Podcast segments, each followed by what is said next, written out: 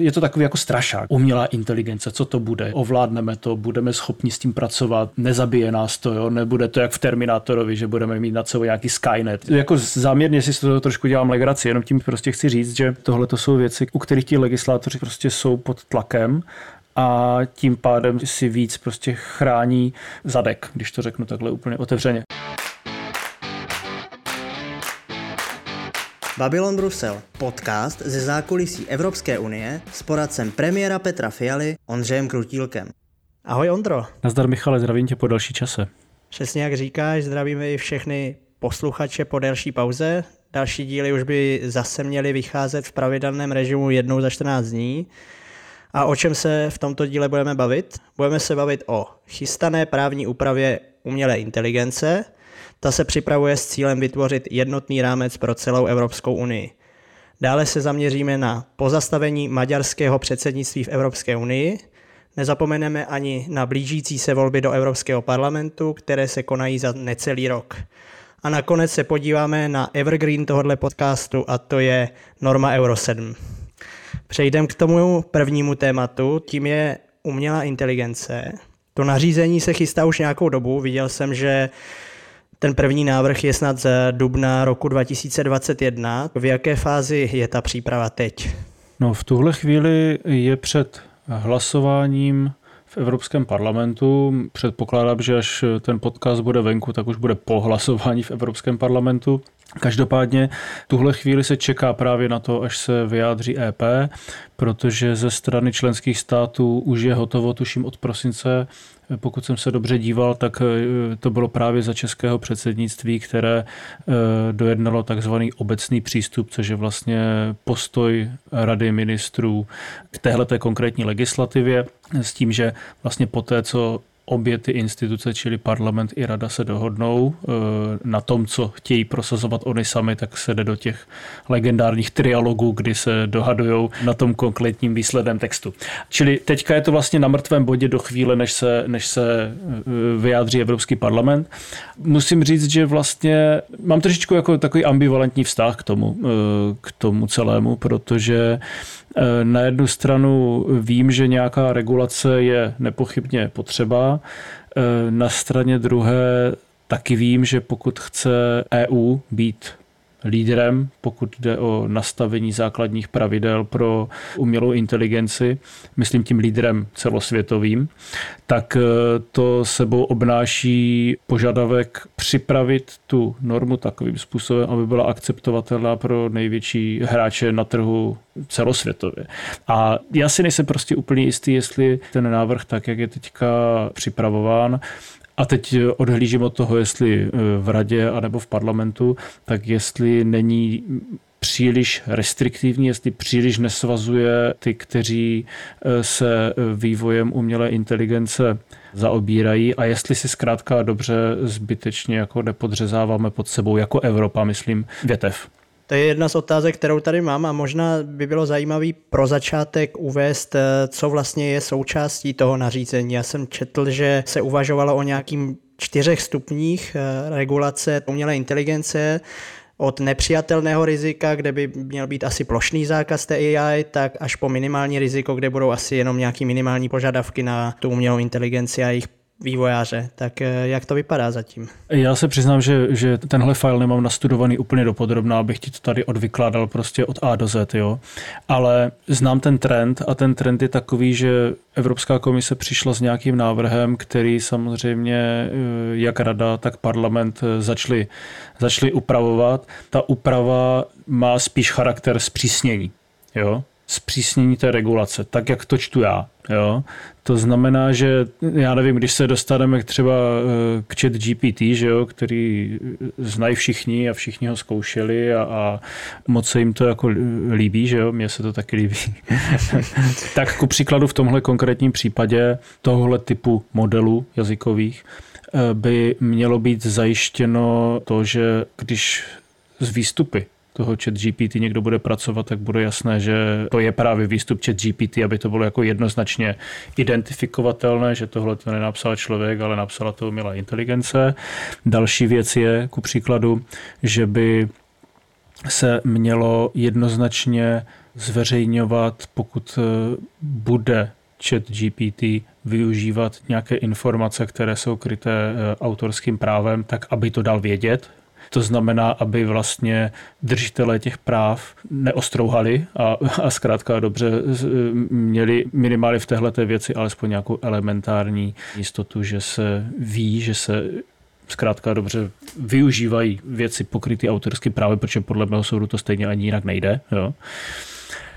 Tohle si myslím, že jsou takové dva základní momenty, které bych, které bych v souvislosti s tím, řekněme, zpřísněním ve vztahu k AI zmínil a myslím konkrétně jako k chat GPT, jo, protože eh, to si dokážeme už takové i my, lajci, nějakým způsobem představit. Ale abych se vrátil k tomu původnímu, co jsem říkal, myslím si, že opravdu jako podstatné si určit, kudy vede ta hranice pro inovace eh, na jedné straně a na straně druhé, kudy vede eh, ta hranice eh, ve vztahu ke spotřebitelům a k potenciálnímu jako zneužití té umělé inteligence. Já si možná, možná řeknu příklad, který trošku kulhá, ale přesto ho použiju. Je to a můžeme vlastně říct to ještě, ještě jiným obratem klasickým jako českým příslovím, eh, že něco je dobrý sluha, ale zlý pán. Že jo? Můžeme to říct o ohni, můžeme to říct o, o noži, o čemkoliv takovém. Jo? Tady stojíme před obdobnou otázkou nikdo nezakazuje nože jenom proto, že jim můžeš zabít, ale e, víme, že když je ve správných rukách a používá se na to, na co se má, tak je to e, dobrý pomocník. A já bych byl velmi rád, kdybychom vlastně touhletou cestou šli i v případě AI, to znamená nastavili pro ten vývoj spíše obecnější pravidla, než abychom restriktivně říkali, co se může, co se nemůže. A teď jako odhlížím od toho, v jakém přesně stavu to teďka je eh, v unijních institucích, to bych, to bych jako říkám, nejsem, nejsem na tuhle tu otázku expert. Jenom prostě bych eh, nerad, abychom si eh, nechali utéct tu potenciální příležitost, kterou evropští vývojáři můžou vnést do té samotné hry. A ještě poznamenám jednu věc. Eh, která si myslím, že je docela důležitá. Před pár dny jsem četl eh, článek eh, na téma, že se mezi sebou Eh, nějak nepohodli dva komisaři, komisařka Vestažerová a eh, komisař Breton právě na téma umělé inteligence, protože každý má na to trošičku eh, jiný pohled. Ten pohled spočívá v tom, jestli si to máme jako dělat my tady na svém vlastním písečku a vlastně dělat nějakého AI evropského šampiona, což by preferoval Breton, jestli jsem tomu správně porozuměl, a nebo jestli máme vlastně tu naši regulaci dělat takovým způsobem, aby byla kompatibilní i s trendy, které jsou třeba v USA. Myslím tím těmi technologickými, nikoli těmi regulatorními, protože ten AI Act, o kterém se bavíme, vlastně je ta první tvrdá regulace na světě jako takové. Takže jestli máme být víc naladěni na ty trendy, které jsou i mimo Evropu a pokoušet se je vlastně podchytit a pracovat s nimi v náš prospěch, což eh, prosazuje komisařka eh, Vestažerová. Takže jenom to ukazuje, ilustruje to, že otázka umělé inteligence prostě teďka, jak se hezky česky říká, trenduje a myslím si, že, že si jako mnozí uvědomují, jaké to může přinášet příležitosti, ale současně rizika. Jak jsem říkal, já bych, já bych velmi horoval za to, aby, aby vlastně legislátoři, když už mají na stole něco tak závažného, tak aby šli fakt nějakou, nějakou rozumnější cestou. Ty jsi v podstatě odpověděl na další tři otázky, co jsem tady měl uh, připravený. Já jsem se tak trošku rozkecal, no, jako přišlo mi to, že, že toho mám moc co říct teď, když jsme se dlouho neslyšeli. to je dobře. Já jenom zrekapitulu eh, dvě věci, co mě na tom zaujaly nejvíc vlastně. Jedna je ta, že vlastně my jako Evropská unie jsme první z těch mocností, co připravuje tu regulaci jako takovou. A přijde mi, že vlastně jediný, v čem v poslední době dominujeme, tak je regulace v Evropské unii, čím jako napředujeme, jak říkají naši kolegové Slováci. Druhá věc, co mě zaujala, je, že eh, Evropská komise navrhla nějaký návrh a ty říká, že Evropský parlament a Rada ministrů navrhují přísnější variantu, tak to není úplně obvyklá situace. No já si myslím teď, že je to, že je to fakt jako něco, s čím vlastně nikdo nemá zkušenost. A ten princip předběžné opatrnosti, který se nad tímhle typem věcí často vznáší, tak se prostě jenom projevil víc než kde jinde. Takhle to čtu já. Jo? To je to samé jako já nevím s genetickou modifikací nebo s genetickou editací. Je to takový jako strašák, že jo, prostě, jo? Umělá inteligence, co to bude, jo? Ovládneme to, budeme schopni s tím pracovat, nezabije nás to, jo? Nebude to jak v Terminátorovi, že budeme mít na co nějaký Skynet, jo, a tak. Jako záměrně si to trošku dělám legraci, jenom tím prostě chci říct, že tohle to jsou věci, u kterých ti legislátoři prostě jsou pod tlakem a tím pádem si víc prostě chrání zadek, když to řeknu takhle úplně otevřeně. Jo, to prostě tak, tak to je. Jo. Ale já se na to snažím dívat právě i z trošičku z toho biznisového úhlu pohledu a z toho, kde by potenciálně Evropa mohla něco třeba dokázat za předpokladu, že ta regulace bude rozumná. Jo. Je ještě něco, co bys eh, k umělé inteligenci chtěl říct? Eh, jo, nechci, aby to vyznělo jako nějaký hate jo, ve vztahu k tomu, jak, jak k tomu teďka EU přistupuje. Jeden pozitivní aspekt, kterého jsem si všiml, když jsem si k tomu něco málo studoval, tak byly ty takzvané regulační nebo regulatorní sandboxy, jo, pískoviště, ve kterých vlastně můžou ti vývojáři pracovat ještě předtím, než eh, ten příslušný AI produkt pustí ven protože myslím si, že tohle je jako jedna z eh, možností, ne jak obejít tu regulaci, ale jak i vlastně nezabít tu potenciální inovaci hned v samotném zárodku za předpokladu, že prostě ti vývojáři budou působit skutečně jenom na tom pískovišti a nebudou to pouštět nikam dál. Jo? Nevím, nakolik je to jako technicky a technologicky zvládnutelné, ale jako princip mně to přijde jako, jako dobrý nápad. Tak to jsem jenom chtěl dodat jako, řekněme, pozitivní aspekt toho, co, co v té regulaci, v tom návrhu nařízení v tuhle chvíli vidím, aniž bych si tady jako hrál na experta, že prostě rozumí AI. Jenom prostě se na to dívám spíš té principiální roviny. Mm-hmm. Tak já myslím, že to je k AI všechno. Já bych se přesunul k druhému tématu a to je předsednictví v Evropské unii a konkrétně ve vztahu k Maďarsku. V druhé polovině roku 2024 by mělo být předsednickou zemí v Radě Evropské unie Maďarsko. Vztah Evropské unie a Maďarska ale není v poslední době jednoduchý. Maďarsko má kladný vztah k Rusku a opakovaně je ze strany EU napadán, že porušuje právní stát. Zvažuje se tedy, že by se status předsednického státu Maďarsku odebral. Tak jak celou situaci okolo Maďarska vnímáš? A předpokládám, že ta situace je bezprecedentní. Hmm, já pokud si pamatuju, tak jsem nikdy o tom, že by se takhle šachovalo s předsednictvím neslyšel. Jo? A přijde mně to opravdu bezprecedentní v tom pravém slova smyslu, to znamená, nikdy se nic takového nestalo a nikdy e, se o tom ani snad neuvažovalo, pokud vím. A možná, pokud mě paměť ne, neklame, jeden takový záblesk, když v Rakousku e, byl u moci Jörg Haider, předseda svobodných, respektive svobodní byli ve vládě, tak možná se o něčem takovém jako hovořilo, respektive o, takový, jako o tom článku, mm, o aktivaci toho článku 7, ale ne o odebrání předsednictví, to jenom jako tak na okraj. Jo. Já bych v tomhle byl asi velmi obezřetný. Myslím si, že tohle je důležité říct na samotný začátek. Prostě můžou být jakékoliv spory mezi Evropskou komisí, která dohlíží na eh, respektování unijního práva a jednotlivými členskými státy, které ho mají implementovat. Může být. Nicméně tohle je jako výsostně institucionální záležitost, která myslím si, že pokud by došlo k jejímu narušení, tak by to mohlo mít e, i nezamýšlené důsledky v tom směru, že vlastně dostaneme na jednotlivé členské státy další bič, který se může taky proti těm, kteří třeba proto teďka horují, časem postavit taky. Jo? V závislosti na tom, jak se bude vyvíjet vnitropolitická situace někde jinde. Jo? Tak eh, eh, vycházím z toho, že dlouhodobě nebude na tapetě jenom Polsko Maďarsko, ale může to být kterýkoliv jiný členský stát. Jo? To znamená, tady bych si fakt s tím ohněm úplně nehrál, protože si nejsem jistý, jestli jako to je dobrý nápad z těchto důvodů, které jsem popsal. Nemluvě o tom, že nejsem jako expert na evropské právo, ale domnívám se, že vlastně ten předsednický status ani nelze jako nějakým jednoduchým způsobem odebrat.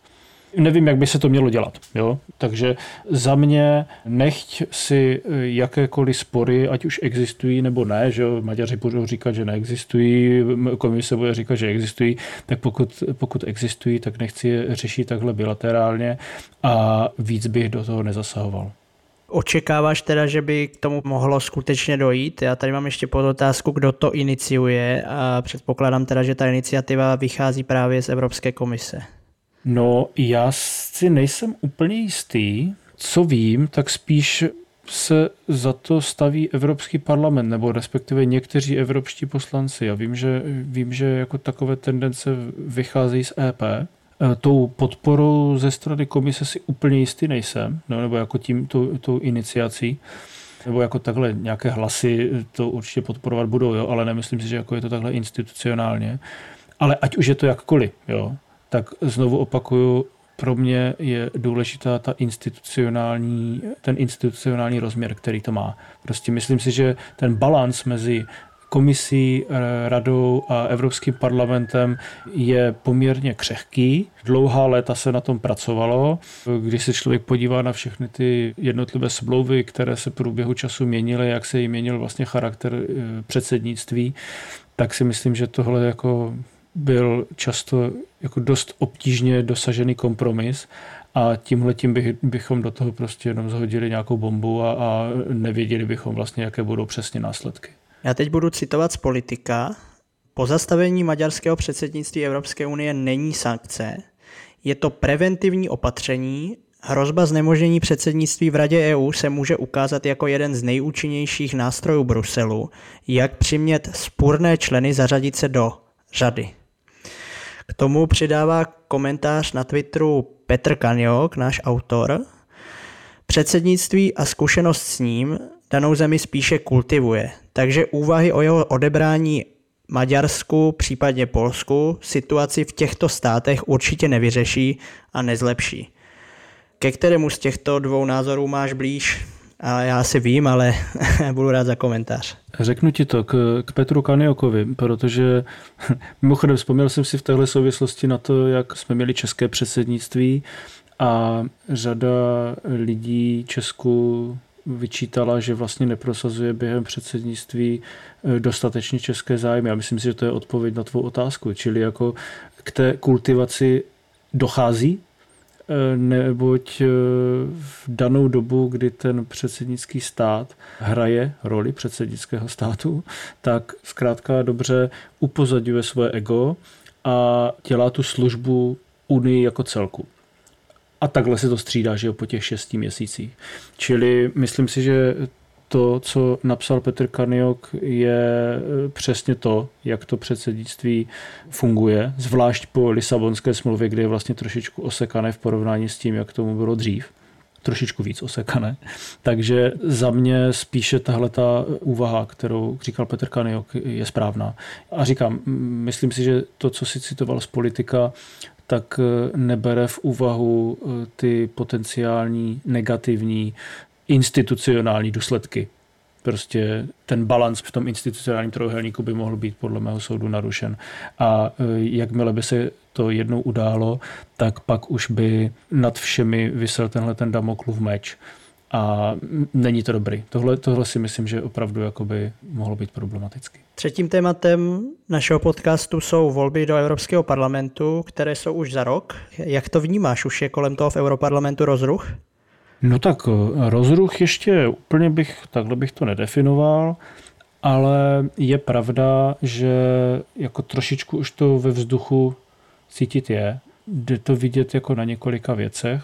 První věc je, že se zrychluje legislativní aktivita, aby se toho co nejvíc eh, stihlo právě do těch voleb. Zároveň z druhé strany se i taktizuje e, s tím, že budou volby, to znamená, některé aktivity naopak jako jsou bržděny v tom smyslu, že jako když se to nestihne odhlasovat někdy do nějakého e, března, dubna příštího roku, tak eh, tam samozřejmě potom budou že jo, volební kampaň, volby samotné, ustavování nového parlamentu, hm, teď prázdniny, že jo? takže potom reálně, reálně tam vznikne třeba 6-7 měsíční mezera v tom jednání, nemluvě o tom, že třeba někteří poslanci už nebudou znovu zvoleni a některé ty návrhy můžou vlastně spadnout pod stůl, byť eh, v EU to tak jako úplně není, že prostě s novým parlamentem, že by všechno padalo pod stůl, ono se jako rozhodne, co, co spadne a co nespadne. Ale chci říct, že prostě minimálně z tohohle hlediska už se ukazuje, že ten parlament je v takovém trošičku předvolebním módu a taktizuje se vlastně při jednáních s termínem těch voleb, ať už jako v pozitivním nebo negativním slova smyslu. Mm-hmm. Já jsem viděl nějaké predikce toho, jak by volby v tuto chvíli mohly dopadnout, kdyby byly právě teď. Viděl jsem tam velké změny, viděl jsem velký nárůst právě frakce, kde je v tuto chvíli ODS, ECR. Myslíš si, že ty predikce jsou naplnitelné a jak dneska vlastně funguje Europarlament v politickém slova smyslu? Můžeš vlastně pojmenovat těch sedm frakcí, jak fungují, jak hlasují? No to je, to je vlastně otázka, jo, protože mm, takhle, asi bych měl na úvod teďka k tomu říct, že ty frakce trošičku se i posouvají směrem do toho předvolebního módu. Jo? To je to, co, jak jsem říkal, že už to trošičku jako vísí ve vzduchu, protože jsou prostě věci, pro které by eh, podle mého soudu hlasovali eh, hlasovali dřív eh, bez nějakého většího rozmyslu a teď s blížícími se volbami a s potenciálním jako vědomím, že to budou muset ti stávající, po případě nově kandidující nebo potenciální noví europoslanci obhajovat před voliči, tak už se trošičku více drží zpátky. Na druhou stranu jsou i frakce, které prostě naopak chtějí mít v ruce něco, co je třeba ve vztahu ke klimatické změně e, dostatečně jako ambiciozní a právě proto tlačí na to, aby se to ještě během tohohle parlamentu schválilo, e, protože tenhle parlament a i tahle Evropská komise jsou, co se týče třeba otázek klimatické změny, vlastně dost ambiciozní a je to, myslím si, jako unikátní situace, která se nemusí úplně tak rychle opakovat. Jo? A teď se můžeme bavit o těch důvodech, proč se to nemusí opakovat, jako mm, asi bychom jich nalezli x, ale prostě takhle to je. A e, myslím si, že všechno toto se právě propisuje do toho, jak teďka parlament, co by těleso funguje. Prostě někteří se drží víc zpátky a někteří naopak jsou ještě o to e, ambicioznější. A řekl bych, že jako takovýto klívič mezi těmi zastánci přísnějších opatření ve vztahu k klimatické změně a naopak těmi, kteří by chtěli jako more relaxed approach, jo, tak se to klívič vlastně e, trošičku rozšiřuje víc, než tomu bylo dřív. Já možná skočím do toho dalšího tématu hnedka Euro 7, tam bychom to mohli demonstrovat. Tak jak jsem pochopil, klíčová role je frakce Renew Europe, kde je právě Jano a bude klíčový to, jak oni se postaví vlastně k tomu návrhu. Pokud se přidají eh, ke koalici, kde je i ECR, tak by ten návrh současný projít neměl. Pokud eh, se postaví na tu druhou stranu barikády, k zeleným, ke komunistům a k socialistům, tak by ten návrh projít měl komise. Tak je to tak? Vidím to správně? Hmm, asi ano, ale tohle to si myslím, že je rys celého tohle parlamentu. Jo, prostě ty čísla jsou takové a to vymezení těch jednotlivých frakcí, myslím eh, ideové vymezení, je takové, že zkrátka dobře Renew Europe je tím jazyčkem na váhách. Jo. A ten parlament je prostě na těch na těch zelených věcech eh, často jako štíplí, eh, nejenom jako instituce, ale často i uvnitř těch jednotlivých frakcí. Jo, to znamená, e, není úplně jednoznačné, že třeba EPP budou všichni proti Euro 7. Stejně tak není úplně jasné, že všichni třeba socialisti budou pro Euro 7. Jo, ale ty převažující tendence jsou asi zhruba takové, jak se popsal a vzhledem k velikosti té frakce Renew eh, je samozřejmě nabílední, že eh, oni budou tím, kdo budou rozhodovat o bytí a nebytí Euro 7. Ale pozor, výhradně v Evropském parlamentu.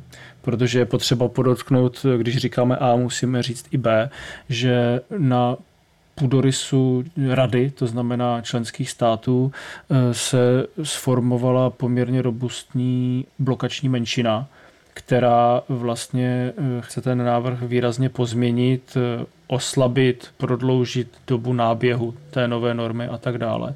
Takže z tohle úhlu pohledu je asi ta situace v EP, nebo to, jak to dopadne v EP, nechci říct, že je to jedno, to, to, to rozhodně ne, jo, ale jsou ti, kteří o tom budou v EP rozhodovat v relativně jako komfortní pozici, protože mají tu v uvozovkách zálohu na půdě rady ministrů. Já bych byl jenom rád, kdyby tady zaznělo, že o tom, jestli Euro 7 projde v Evropském parlamentu, rozhodnou europoslanci ano a jejich kolegové z Renew Europe. Takže by bylo fajn, kdyby si kolegové z ANA zjednali pořádek ve své frakci a domluvili, aby to neprošlo. Můžeme to takhle říct? to, bych si, to bych si moc přál, e, nicméně nevím, jaký politický výtlak mají jednotliví poslanci ANO v rámci Renew. Já prostě tu frakci neznám natolik, abych byl schopný jako říct, že tam prostě přijdou, přijdou lidi z ANO a postaví všechny do latě. Jo, to prostě jako v tomhle konkrétním failu bych si to vlastně i přál, ale nejsem si jistý, jestli, jestli tomu tak skutečně je. Eh, vrátím se k té Euro 7 a vlastně k pozici České republiky, k tomu návrhu. Vidím tam tlak z jedné strany z Rady ministrů, kde Martin Kupka odvádí skvělou práci, inicioval vlastně paper, který se odeslal všem členským státům, k němu se přidala právě tam lokační menšina. Ne, jinak ono to vlastně Odeslalo se to všem členským státům a na základě toho, že se k tomu paperu připojili eh, nějaké státy, tak vznikla blokační menšina, jo? čili že vlastně jako, jo, tak. že se takhle jako napočítalo a, a zjistilo se, že požadovaný počet států reprezentujících určitý počet hlasů je vlastně zastoupen mezi těmi příznivci toho paperu. A z druhé strany myslím, že velký tlak eh, na to, aby se návrh té normy změnil, tak eh, je ze strany Alexandra Vondry jakožto zpravodaje toho návrhu za Evropský parlament. Takže znovu se ptám, myslíš si, že v rámci Euro 7 Česká republika sehrává klíčovou roli? Nepochybně. Jako ono to eh, jde vidět nejenom na úrovni rady, ale jde to vidět i, kde si myslím, že to jako Česká republika vzala za správný konec a ukázala, eh, nebo respektive Martin Kupka ukázal, jak se má v Unii jednat, jak se vůbec má k té materii přistupovat, eh, jak se má přistupovat k jednotlivým partnerům, které mám příslušné instituci, jak s nimi mluvit. Tohle všechno si myslím, že je skoro jako učebnicový příklad toho, jak to dělat. Jo. Ale když se podíváš do Evropského parlamentu, tak to je vlastně takový jako hodně český file, jo, protože třeba ve výboru pro dopravu jsou hned tři čeští poslanci v pozici stínových zpravodajů. Je tam Kateřina Konečná, je tam eh, Ondřej Kovařík, eh, je tam Evžen Tošenovský. Jo, teď jsem to jako takhle řekl, aniž bych někomu chtěl jako dávat nějaký kredit nebo nějakou přednost. Prostě tihle ti tři tam jsou. Jo. Eh, pak Evžen Tošenovský je ještě ve výboru pro průmysl jako stínový zpravodaj. Pak, jak si zmínil Aleksandr Vondra, je zpravodajem v tom odpovědném výboru, v tom nejdůležitějším, kterým je Envy. Takže on je to fakt do značné míry, do značné míry český file a bude záležet na Češích eh, dost, jakým směrem se to nakonec vlastně celé bude ubírat.